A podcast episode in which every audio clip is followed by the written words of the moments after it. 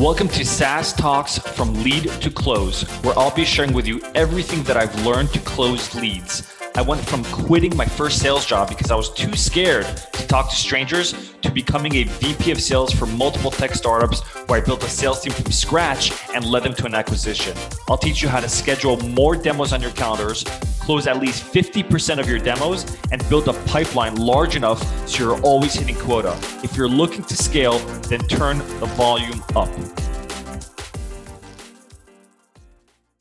Post demo follow up I don't know. I mean, I don't think that every demo is a one call close or even 20% of demos are one call closes unless you're dealing with a super super super transactional business where the sales cycle is maybe 4 days or less, but otherwise I think most demos are not one call closes. That being said, the follow-ups that go after the demo is really really important.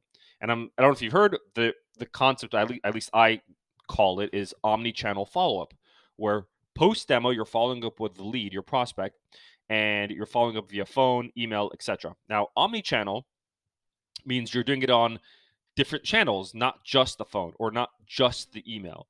And so you'll see a lot of reps talking about, or even sales managers saying you should follow up via SMS, via phone calls, via email, use Vidyard or Loom to record a video, send them a, a DM on LinkedIn. This is all true and all good moves. But there's one part of omnichannel that I don't see reps doing enough of. The omnichannel follow up of engagement.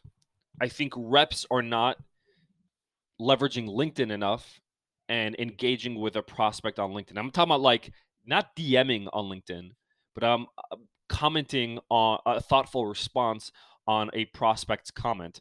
By the way, this is assuming that your prospect sort of lives on LinkedIn and is active on LinkedIn. If they're not, then maybe they're active on Twitter, then be active on Twitter and engage with their tweets and retweet and quote their retweets, right? But if it's on LinkedIn, then like their post, comment on their post, share their post. Um, I'll give you an example. Perfect example.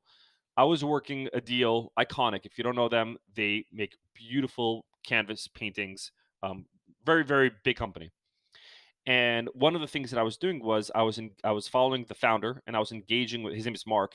Uh, I was engaging with him on LinkedIn, and he had posted um, he had posted a comment that he was hiring for his company Iconic, and I had on my CRM to follow. I had a task to follow up with him, and instead of sending him an email or DM or video video or a phone call, I went to his post and I commented a tip, a strategy that I did it to hire reps for my company. And I shared the same tip with him and he liked it. He commented, "Thank you," and then he DM'd me saying, "Thank you so much. What's your address? I'm going to send you a painting."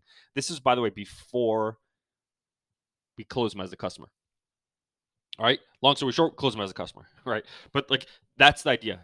If your prospect lives on LinkedIn or lives on Twitter, then part of your omni-channel follow-up should be genuine engagement. Don't just respond awesome post. It has to be a little bit more thoughtful. So if you have nothing good to say, better not to say it. So just think about it, spend some time. Again, don't not I mean your prospect very important. Your prospect may have a LinkedIn, but they may not be active on LinkedIn. So one of the things that you should be doing is you should be paying attention if they are even on LinkedIn, like are active on LinkedIn or, or posting consistently on LinkedIn. The ones that are active on LinkedIn, what I would recommend is to create a folder on your bookmarks saying active prospects on LinkedIn and then every day, every other day, click that folder, open it up, open up all their LinkedIn's, and review their posts and see if you can leave a thoughtful comment.